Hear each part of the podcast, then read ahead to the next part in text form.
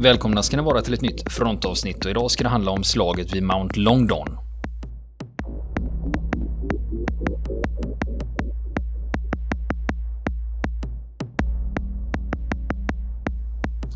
Och mm. Three Para, de upprättar en patrullförläggning 10 km från Estancia House. Och då är det ju bara 3 km kvar till Mount Longdon. Och det är från den här lilla spaningsbasen som patrullerna utgår.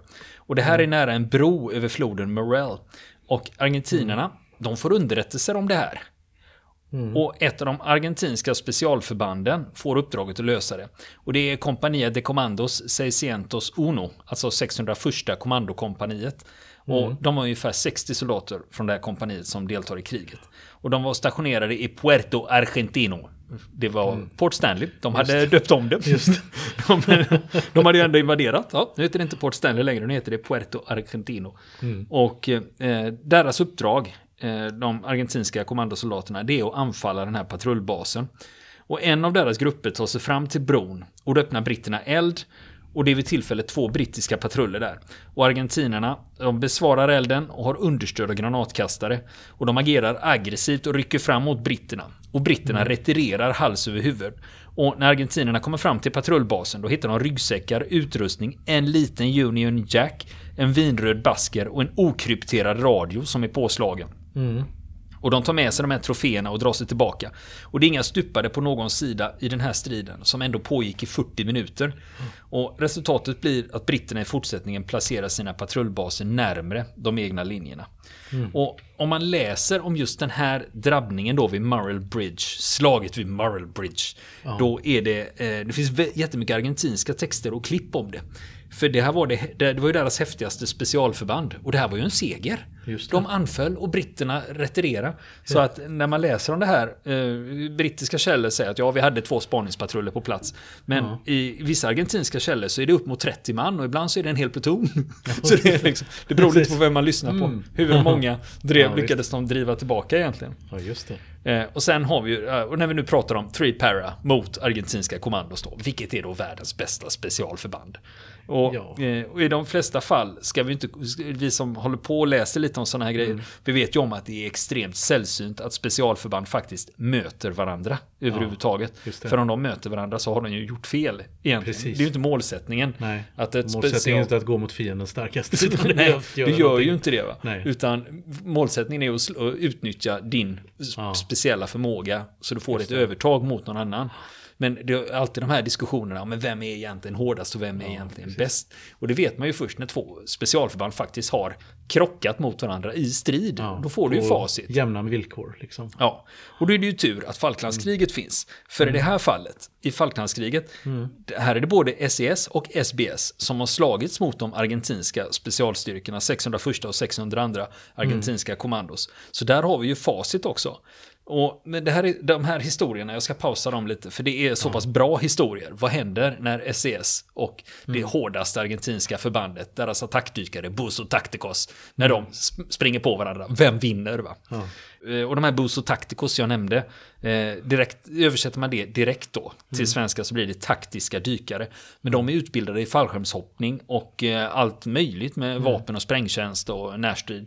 Så ska man göra någon jämförelse på kompetensen här så hamnar vi ungefär på Navy Seals. Just det. Just det. Så att, eh, men eh, det kommer att komma tillbaka. När oh. två specialförband springer på varandra, vem vinner? Vem vinner? Jag har facit. Eh, men om vi ska prata lite om det här Mount Longdon som det här egentligen ja. handlar om då. Det här berget, det är ett, det är ett väldigt avlångt berg. Mm. Och det går i öst-västlig riktning. Och det här är 183 meter högt. Och omgivande terräng nedanför berget är ungefär 70 meter över havet. Så det är alltså 100 höjdmeter det handlar om mm. här. Och det finns inga träd överhuvudtaget. Utan det är gräs, stenar och klippskrever som leder upp till toppen. Och det här berget är då avlångt i öst-västlig riktning. Mm. Och den, den eh, och västerifrån då, därifrån det hållet som britterna kommer, där är det en brant backe upp till mm. en platå. Och det är 100 höjdmeter upp. Det är en, det är det är bit, mycket. det är ganska mm. mycket. Och det gör att det är en platå högst där uppe och det gör att det blir som en naturlig fästning. Och britterna kommer ju från väst, så går det brant uppåt. Och den här första toppen man kommer till där, den kallar de för Fly Half. Och sen blir det, går det lite neråt så är det en öppen svacka och då är det till nästa topp, eller höjd vad man ska kalla det. Mm. Och den heter Fullback. Och mellan de här topparna så är det ungefär 1500 meter, så berget är en och en halv kilometer långt. Va? Mm. Och längs med det här berget så löper det ett krön längs med den södra sidan. Och när britterna står framför berget så sticker det ut en höjd på vänster sida och i nordlig riktning. Och de kallar den för Wing Forward. Och de här namnen som de har på de här olika platserna då, fly half, fullback och wing forward, det är termer som förekommer i rugby. Så. Ja, och det, det är därför mm. de är helt obegripliga för mig. Jag fattar inte vad det här är för någonting. Eh, men antagligen så är det helt självklart för engelsmän. Eh, misstänker jag.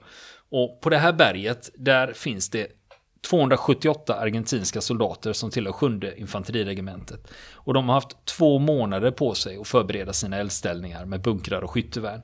Och dessutom är det 24 marinkårssoldater där och de har med sig sex stycken 12,7 mm Browning-kulsprutor, alltså M2, mm. Mardews som de kallar den. Och den här 50 kalibers eh, kulsprutan, de sköts av soldater då från den argentinska marinkåren, så det är inga värnpliktiga här va.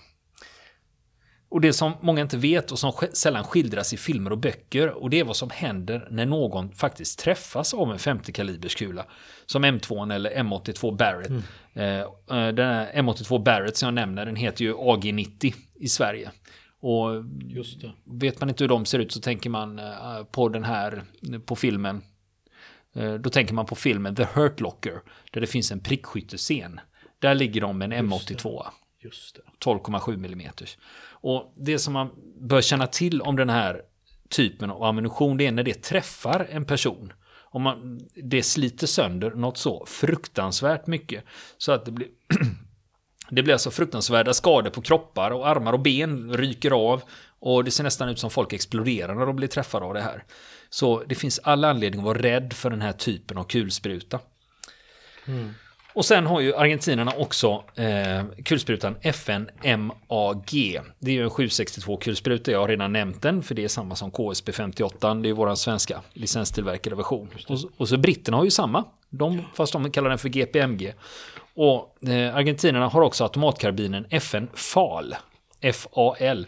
Den har 20 mm. patroner i magasinet och 762 mm skott då. Och det intressanta är att britternas standardkarbin vid den här tiden, den heter L1A1. De, mm. Men britterna kallar den för SLR. SLR. Mm. Det står för Self-Loading Rifle. Och det roliga med den är att den bygger på FN-FAL. Det är en brittisk mm. licenstillverkad version av den. Så de argentinska infanteristerna och de brittiska infanteristerna har i stort sett samma vapen. Skillnaden är att argentinarna har också helautomatisk eld på sina. Det har inte britterna utan den är bara halvautomatisk. Och sen finns det vissa argentinska soldater som har en 9 mm k-pist. Och det är argentinskt ursprung på den. Den heter FM, FMK3. Den kallas mm. för FAMS efter tillverkaren Fabricationes Militares. Och den kom 1974 och vill man föreställa sig hur den ser ut så ser den ut ungefär som en Ussi. Men man har alltså magasinet i pistolhandtaget på den. Och om vi då tänker på hur det ser ut där på Mount Longdon vid den här tidpunkten innan anfallet. För de här ställningarna som är på berget, de är välbefästa och välplacerade. Och det är ingen slump att de här bunkrarna och skyttevärnen är placerade där de är. För det bygger på vilken väg kan angriparna komma upp för berget. För det är så stora stenblock och klipper att det i många mm. fall bildas korridorer eller trattar som är enda vägen att ta sig framåt. Mm. Och för att täcka dem så placerar man skyttevärnen. Så de har sina eldområden rakt in i de här korridorerna. Och de här skyttevärnen och bunkrarna, mm. de är också placerade så de ska kunna ge korseld och skydda varandra och låsa framryckningar. Och om man då tittar mm. på vilka det är som befinner sig på berget. Och de flesta argentinska soldater som är där, de är värnpliktiga. De har eh, ett års utbildning. Värnplikten mm. är tvåårig och då är de under sitt andra utbildningsår.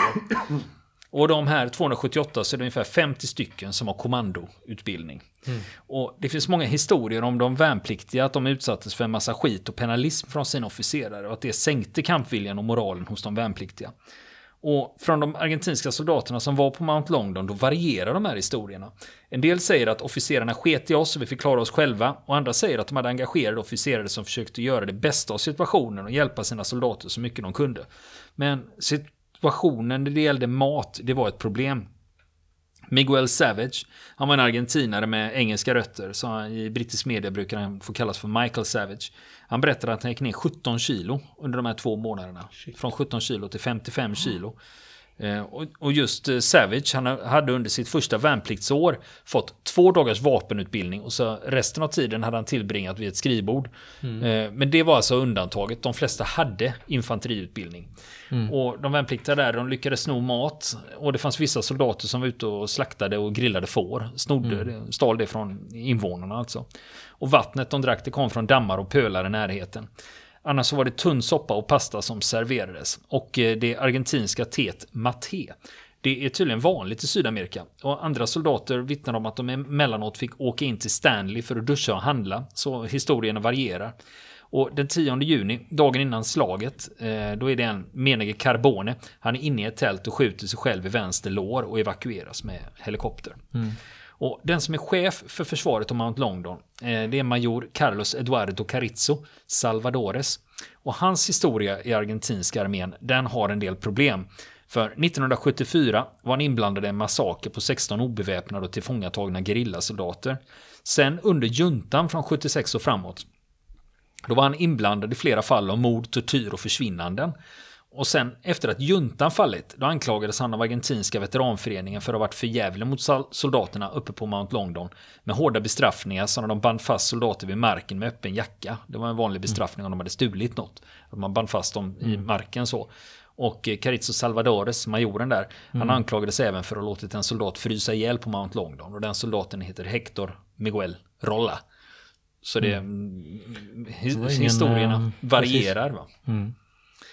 Låter inte som någon sympatisk Ingen mysig, mysig kille. Nej. Jag kommer att komma tillbaka för det, mm. historien tar inte slut mm. här. va.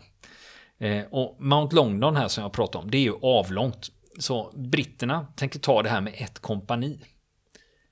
På längden så att mm. säga. Eh, och då ska man ta eh, B-kompaniet, de ska gå liksom rakt på berget och köra eh, mm. den här sluttningen rakt upp. Och eh, i den här B-kompaniet så har man tre plutoner. Fjärde, femte och sjätte. Och de går liksom från britternas sätt så går det fjärde till vänster, femte i mitten och sjätte går till höger. Och eh, sen har vi A-kompaniet då. De ska eh, gå och ta den här åsen som sticker ut lite norrut från berget, wing forward. Så, de, eh, så till vänster om B-kompaniet kommer A-kompaniet att rycka fram då. Och man blir intresserad av eh, eh wing forward, för dels finns det argentinska positioner som var ganska bra eh, skottfält ner mot britterna. Och mm. sen vet man det, kommer vi upp på wing forward, då får vi lite skott, eh, skottfält mm. upp mot eh, berget. Så då kan vi hjälpa B-kompaniet då. Så A-kompaniets mål är att ta wing forward. Mm. Och med A-kompaniet så har man också en understödspluton. Och då har man med sig lite tyngre beväpning, till exempel kulsprutor och de här Milan-robotarna jag har pratat om i tidigare avsnitt. Och sen har vi ju C-kompaniet då. De håller man i reserv, de har man där bak då och väntar, väntar med dem. För det visar sig att om A-kompaniet och B-kompaniet har en lätt uppgift och rulla upp Mount Longdon, mm. då kan de använda kraften av anfallet för att fortsätta till nästa höjd, efter Longdon. Mm. Den är lite mindre, den heter Wireless Ridge. Så om A och B-kompaniet rullar över Longdon så kommer C-kompaniet att köra igenom dem och sen tar nästa höjd då. Det är planen. Och sen har man ju dessutom D-kompaniet, det är ju bataljonens spaningskompani, de är inte insyltade mm. direkt här då. Och som eh, förstärkning så har de också sex kanoner på 105 mm och en sambandsofficer från flottan som kan styra in fartygsartilleri. Eh, för det är ju, jag menar det är ändå öar, så, him, hem, så väldigt långt till havet är det ju inte. Så man kan precis. ju med hjälp av fartyg sätta, eh, sätta dem. Va? Eh, och så har de stöd av granatkastare också. Och eh, som förstärkningsvapen så har de ju då dels den franska Milan-roboten då. Mm. Som är en trådstyrd pansarvärnsrobot. Och sen M72 Lord, det är ju 66 mm amerikanskt pansarskott. Och svenska GRG då, M48, Carl Gustav, 84 mm. Och till det här så har de också handgranater då. Eh, mm. Spräng och fosforgranater har de med sig. Och planen är så här. Att de ska ta sig fram till berget i mörkret, tyst mm. och till fots. Det kommer inte vara något inledande artillerianfall eller flyganfall, för de vill ta dem i överraskning. För man hade ju viss erfarenhet av Goose Green, där Two Para fastnade ute på hedarna i dagsljus. Ja, och det vill man ju inte undvika. Så man vill vara så nära som möjligt eh, när man inleder anfallet. Och kör du artilleri, granatkastare eller flyg, då blir, går ju fienden upp i beredskap. Och då är det bättre att de, när, att det väl upptäcks att britterna är där, att de är tätt in på fiendens ställningar. Så det blir framryckning utan något som helst understöd alltså. Och sen finns det ytterligare en anledning och det är att man ska spara på ammunition. För om du kör ett daganfall, då upptäcker de dem på flera kilometer och så börjar det skjutas och sen håller de på att skjuta. Och hur mycket ammunition har du faktiskt med dig? Hur mycket ammunition kan du göra slut på? Så planen är att man ska smyga fram så långt man bara kan så man är nära dem och sen drar man på då. Och sen, det är hur britterna har formerat sig inför anfallet. Och sen om vi då tittar hur sjunde infanteriregementet eh, och marinkåristerna då, på den, eh, de har placerat sig så här uppe på berget. Längst fram i sluttningen som vetter mot britterna, där ligger första pluton. Och ute på åsen Wing Forward som pekar norrut, där ligger andra pluton. Och på andra sidan om berget, alltså södra sidan, där ligger tredje pluton. Och, eh, och den höjden som är närmst britterna, alltså den som kallas för Fly Half, det är ju den första och den andra som kallas fullback. Eh, på fullback då en och en halv kilometer bort, där är rest, eh, resterna av första pluton och ingenjörssoldater som reserv. Och sen har vi ju dessutom 24 man, en pluton från marinkåren, men de har ju sex tunga kulsprutor utplacerade på berget. Det. Och sen eh, marinkåristerna, utöver att sköta själva kulsprutorna så sköter de själva skyddet för sina egna eldställningar. Och sen har de en pluton från ingenjörskåren i reserv. Eh, där bak på eh, fullback då. Och eh, sen har vi det här med hur de hade uppskattat. För britterna hade inte fattat att det var så mycket argentinska soldater på berget som 278 stycken. De trodde inte det. Så att eh, de trodde att det skulle bli lättare än vad det faktiskt blev. Men sen kommer vi ju då till själva anfallet. Och det är klockan 19.30 den 10 juni. Det är alltså ett dygn innan. Eh, då ger bataljonschefen för Three Para, överstelöjtnant Hugh Pike, då, då, då ger han orden om anfall. Och starttiden är satt till dagen på klockan 20.01. Och då har man eh, tänkt sig så här att man ska ha en startlinje. De kallar den för free kick. Också det är en rugbyterm då. Eh, och från den här free kick-linjen som de ska lägga ut, då är det bara 600 meter fram till berget. Och då så ska de ställa upp sig på den här linjen och sen ska de då tassa fram mot berget 600 meter ute på eh, öppna terrängen då. Och eh, det kompaniet, eh, de har redan varit där. Eh, Det är ju spaningskompaniet. De har redan varit där och lagt ut vitt band längs med marken. Så att alla, liksom, när de väl kommer dit så ska de då veta sin placering. Men det är fortfarande svårt att organisera så. Men det är ju några hundra man som ska ut och röra på sig i mörkret här. Vem som ska vara var och har vi kommit rätt nu och är det här vi ska vara? Men så från att ta sig, det är ju bara, det är ju inte så jättelångt från Estancia House fram till den här startlinjen. Ändå tar det tre timmar för dem att ta sig fram dit och organisera sig så att de står rätt då. Inte lätt i mörker då. Nej. Och sen tidpunkten för anfallet, det är planerat till klockan 20.01 lokal tid. Men starten blir försenad och de kommer igång klockan 20.15 och det är då A och B-kompaniet börjar röra på sig. Och de är ungefär 300 stycken. Och det går bra inledningsvis. Och de råkar inte ut för någon eldgivning, berget är tyst. Men eh, när de närmar sig berget så är det så pass eh, krånglig terräng att de kan inte liksom gå på en lång linje utan de får liksom rätta in sig på led och gå framåt. För nu börjar det bli problem med stenar och klippblock. Och de har redan delat upp sig i skyttegrupper och stridspar. Och de fortsätter att tysta smyga fram över sluttningen mot berget. De är på väg uppåt nu. Och det är inget som helst motstånd. De hör inte ett pip och de försöker vara så tysta som möjligt. Och nu har B-kompaniet kommit en bra bit upp på berget. De är till och med nästan framme vid den första höjden. Och argentinarna hade faktiskt en markradar som de hade satt upp för att de skulle upptäcka framryckande styrkor eh, på land. Men av rädsla för att den skulle avslöja deras position så hade de stängt av den. Och det finns en annan version också, att den var avstängd för att man skulle spara batterier. Hur som helst, markradarn som ska uppträda fram, upptäcka framryckande trupper är inte påslagen. Så de upptäcker inte det här. Och den brittiska framryckningen går bra fram tills att eh, Corporal Brian Milne i B-kompaniet trampar på en mina och bägge benen sprängs bort. Och då öppnar de argentinska ställningarna eld och britterna dyker i skydd. Och nu är det så att B-kompaniet, de har ovetandes gått igenom argentinska ställningar och tält. För det är just där första pluton från infanteriregementet har grupperat. Och det är ju mörkt och de har ju inte sett dem. Så nu är det röret vem som är vad. Eh, Fallskärmsjägarnas femte pluton, den är ju den som är mitt på här och står mitt i första plutons eh, område. De är uppblandad med, med argentinarnas pluton och de vet inte vem som är, vem, vem är var egentligen. För nu öppnas det eld på alla möjliga håll. Och om det är mörkt i okänd terräng och det skjuts lite var som helst, kan du besvara elden? Du vet ju inte vem det är som skjuter. Eh, och flera argentinska soldater, om inte majoriteten här, de låg och sov i sina sovsäckar och väcks nu av att det skjuts precis bredvid. Och britterna hör förvirrade skrik på spanska från olika håll. Och flera argentinska soldater skjuts ihjäl innan de hinner ur sina sovsäckar eller tält. Eh, och en del argentinska soldater sticker upp huvudet och ropar på spanska och då besvarar britterna direkt med eldskurar då. För då har de liksom identifierat sig, pratar de spanska så är de ju Ja, inte britter i alla fall. Precis. Och det är spårljus åt alla håll. För argentinarna har ju kulsprutor, britterna har ju kulsprutor. Och bägge skjuter. Och eh, det, spårljuset från britterna, det är rött. Och eh, det gröna är från argentinarna. Så då kan man ju särskilja i alla fall vem det är som skjuter. Ja. Och nu börjar man skjuta upp lys från granatkastarna också. Och de argentinska granatkastarna kommer även igång med att skjuta spränggranater. Och eh, tillsammans eh, så blåser de på med artilleri mot första plutonens ställningar. De beskjuter sina egna ställningar för de vet att britterna är där då. Och löjtnant Baldini som är chef för första plutonen här, han kontaktar högkvarteret på full back längst bak och förklarar att nu har vi närstrid i första plutons område av en stark fientlig styrka. Och sen bryts samtalet för då har telefonlinjen kapats av en granat eller skjutits av. Utan plötsligt så är han helt avklippt då. Och eh, det finns två meniga soldater eh, som är med där i, i, i femte pluton. Ben Goff och Dominic Gray, de lyckas åla sig fram till en bunker där två argentinska marinkårssoldater bestryker, bestryker området med eld. Goff och Gray, de kastar in varsin handgranat som smäller av och sen rusar de in och kör bajonetterna i fienden. Och Gray kör in sin bajonett genom ögat och in i skallen på den argentinska marinkårssoldaten. Och det var så att många av de argentinska soldaterna hade tjocka vinteruniformer på sig och det gjorde att det kunde vara svårt att komma igenom dem med en bajonett i mage eller bröstkorg. Och då är ju det snabbaste effektivaste sättet att köra genom ögat då, in i skallen.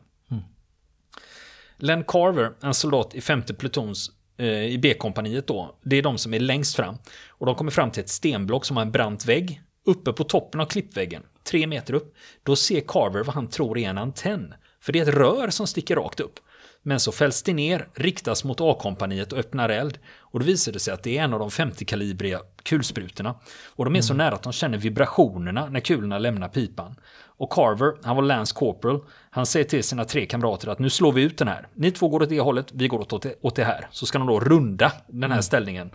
Och vi slänger in granater och öppnar eld. Och ni två rensar värnet. Och Carver, hans kamrat, går upp på sin sida, öppnar eld på två meters avstånd in i värnet och slänger in granaterna. Nu lyckas ju inte granaterna komma in i värnet utan de studsar ju ner längs med berget istället. Och detonerar där nedanför.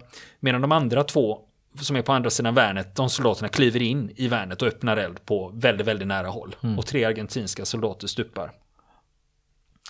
Och längre norrut, då har vi Wing Forward, det är ju det som A-kompaniet ska ta. Men de utsätts för så kraftig eld, både från själva Mount Longdon och Wing Forward, så de hålls nere och de kommer inte framåt. Och eh, de får inte bara kulsprutor mot sig, mot sig utan också granatkastare. Och Vincent Brawley, som var kulspruteskytt i understödsplutonen, han minns att det var prickskyttarna som stoppade dem. Och de blev liggande i skydd, för så fort de stack upp huvudet så började kulorna vina kring öronen på dem. Så det var därför de blev liggande där. Men då har vi ju sjätte pluton i B-kompaniet. De är ju längst söderut, längst till höger så att säga från britternas sätt. Och de stöter inte på så mycket motstånd utan lyckas ta sig upp på krönet av Fly Half. Och de kör eld och rörelse och skjuter mot misstänkta punkter hela vägen uppåt. Och de rör sig genom infanteriregementets tredje pluton. Argentinska korpralen Carizzo berättar så här. Utanför oss skrek engelsmännen och sköt in i tält och bunkrar.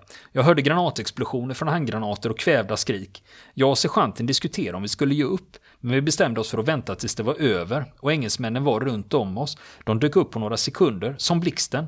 Jag bad till Gud att det inte skulle slängas in en handgranat i vår bunker och jag blev helt slut av stressen. Det var hans historia om vad som hände där, i deras område. Ja. Men sjätte pluton, bara för att de har kommit upp till krönet så betyder det inte nödvändigtvis att de har vunnit mark. För de har missat flera argentinska positioner som nu ligger bakom dem. De äger inte berget utan bara den yta där de befinner sig på just nu. Och, men nu vid det här tillfället, nu börjar de argentinska styrkorna organisera försvaret och öka på elden. Och elden gör att det bromsar framryckningen för fjärde, femte och sjätte pluton i B-kompaniet. Utan nu börjar det liksom hmm, bli stopp här. Och femte pluton, de har delat in sig i skyttegrupper och maler sig fram meter för meter. Och när de upptäcker ett argentinskt värn eller bunker, då försöker de slå ut det med en 66 mm lå, GRG eller med granater. Och sen ska man, sen efter att man har kört det, så gå fram till det, in med granater, finkalibrig eld på kort avstånd och sen in med bajonetter. Och det tar enorm lång tid för dem att avancera. Det här, eh, det går inte undan det här va. Och enligt Nick Rose, som är sjätte pluton då, det är ju de som är uppe vid krönet. De får problem med argentinska prickskyttar med bildförstärkare. Han säger att det är de som är orsaken till att vi stannar upp där, för vi kan inte fortsätta. En av hans mannar råkar gå ut på en öppen yta. Pang! Prickskytt fäller honom. Och det en annan soldat som rusar dit för att hjälpa sin kamrat. Pang! Nu ligger det två sårade eller döda på marken. Och det är den tredje som rusar ut. Pang! Och nu är det tre som ligger ner. Eh, Eh, och en av dem är sjätte pluton som blev träffad av en prickskytt och överlevde. Han hette Lance Corporal Murdoch. Han berättar så här. När vi ryckte fram blev vi beskjutna bakifrån för vi hade helt enkelt missat fiendepositionerna. Och när vi fick eld mot oss från sidorna också. Vi rörde oss framåt och stod bakom en klippa när Pete Gray skulle kasta en granat. Precis när han ska kasta blir han skjuten i underarmen av en prickskytt. Och vi trodde att granaten exploderat och slitit av hans underarm så vi drar ner honom för att stoppa blödningen. Men det visade sig att underarmen var kvar. Det var det att den var vikt mitt på underarmen, alltså under armbågen. Just det. Och sen har vi ju sex det fanns ju sex 50 kalibers kulsprutor på berget. Och det är ju argentinska marinkåren som ansvarar för dem. Och en av soldaterna där, det är underofficeren Rafael Colimil. Han var chef för tre av kulsprutorna och det var kulsprutor nummer 4, 5 och 6. Han berättar så här. När britterna kom öppnade vi eld. Jag var då vid kulspruta 6. Jag hade bildförstärkare och spårljus, så jag sköt spårljus med min automatkarbin för att leda elden för dem. Kulspruta 5 drabbades av eldavbrott men vi fortsatte. Tills kulspruta 6 också fick eldavbrott. Det var så kraftig eldgivning mot ställningen att de inte fick igång den. Men kulspruta 4 fortsatte ge eld och stoppade britternas framryckning. Jag hörde den ge eld tills jag hörde en explosion. Senare hörde jag att den kulsprutan slagits ut av en Milan-robot. För vår del så var det britter överallt och jag hade med mig två värnpliktiga. Jag rörde mig från eldställning till eldställning och öppnade eld så fort jag såg en fiende. De bägge värnpliktiga jag hade med mig sårades av splitter från vårt eget artilleri men de fortsatte strida. Löjtnant Baldini, chefen för första pluton, kommer till min position med en korpral. Baldini vill ha en automatkarbin. Han får en och ska ta sig tillbaka till sin position. Han skriker mot britterna och skjuter mot dem men träffas omedelbart och stupar. Samma sak hände med korpralen. De var modiga män båda två. Ja, och då har alltså befälhavaren för, först, för den argentinska första plutonen stu- stupat här. Sen finns det en annan version. Eh, Det finns en annan argentinsk veteran, Bruno, som var där. Han säger att Baldini stupade när han skulle åtgärda ett eldavbrott på en kulspruta och att han träffades i magen. Och Carbone, som också var där, han säger att Baldini stupade ensam. Så det finns liksom lite olika versioner. Ja, men stupade gjorde han ju, hur som helst. Och marinkårssoldaten Colimil, han fortsätter. Då ser jag att fienden försöker ta tillbaka ett pansarskott. Jag öppnar eld mot dem och en faller. Sen öppnar de upp rejält mot mig så jag får slänga mig i skydd. Jag byter eldställning och öppnar eld. Byter igen och öppnar eld. Då ser jag en engelsman stå upp på en kant. Hans vapen har benstöd. Och jag skjuter mot honom och han rasar ihop som han har blivit klubbad. Hans kamrater försöker nå hans vapen men jag skjuter mot dem också. Klockan är ungefär halv tolv. Jag sticker ut huvudet och letar efter nya mål när jag träffas av en kula i hjälmen. Den går in vid gässan och river upp huden ända till nacken. De två värnpliktiga jag har med mig de plåstrar om mig och jag fortsätter strida några timmar till. Men blödningen från huvudet är inte stoppad. Någon gång under natten får jag problem med att hålla mig vid medvetande på grund av blodförlusten. Jag driver in och ur medvetslöshet och jag har någon gång under natten dessutom fått en 9 mm kula i vaden men det upptäckte jag först senare. Och sen ute vid Wing Forward, där ligger ju understödsplutonen. Eh, de har ju legat nedtryckt ute i öppen terräng med A-kompaniet. Nu öppnar de eld med Milan mot ett kulsprutevärn uppe på berget och de följer upp det med 400 skott från en KSB. Och femte pluton, mittenstyrkan, de försöker fortfarande att gnaga sig fram meter för meter. De har identifierat ställningar och försöker slå ut dem antingen med M72 Lå eller med GRG. Samtidigt kan argentinarna skjuta på dem i de korridorer som bildas av stenblocken eller helt enkelt bara rulla ner handgranater mot dem. Mm. Eh, och det tar enorm tid att strida på det här sättet. Eh, och bårbärarna i, tre, i, bårbärarna i Three Para, det är kockar och stabspersonal. Och eh, enligt Three, Three Paras befälhavare Hugh Pike, han berättar efteråt att det går åt så enorma mängder med ammunition i den här typen av strid för automatvapen. Så för att hålla striden igång måste det vara ett konstant flöde av ammunition till fronten. Så då bårbärarna springer fram med ammunition och sen tillbaka med sårade. Och det var också något man hade lärt sig från Goose Green. För där hade du problem med det. Du fick inte ut de sårade och du fick inte fram ammunition. Och här har man löst det genom att ta alla tillgängliga män som finns. Som kan, du kan stå bära. på, kan du stå på benen kan du bära. Då, ska ni, då är du bårbärare då. Mm. Och eh, det tar alltså det här första plutons område då. Eh, på, på sluttningen eh, ner från Mount Longdon. Det tar tre timmar innan britterna lyckats erövra det området då. Och då är klockan 23. Och nästa vecka fortsätter vi historien om Mount Longdon. Vill ni komma i kontakt med oss så kan ni göra det via vår Facebook-sida som heter Fronten. Det är inga problem för er att leta er fram där. Eller också så mejlar ni på vår mejladress och det är frontenpodcast@gmail.com.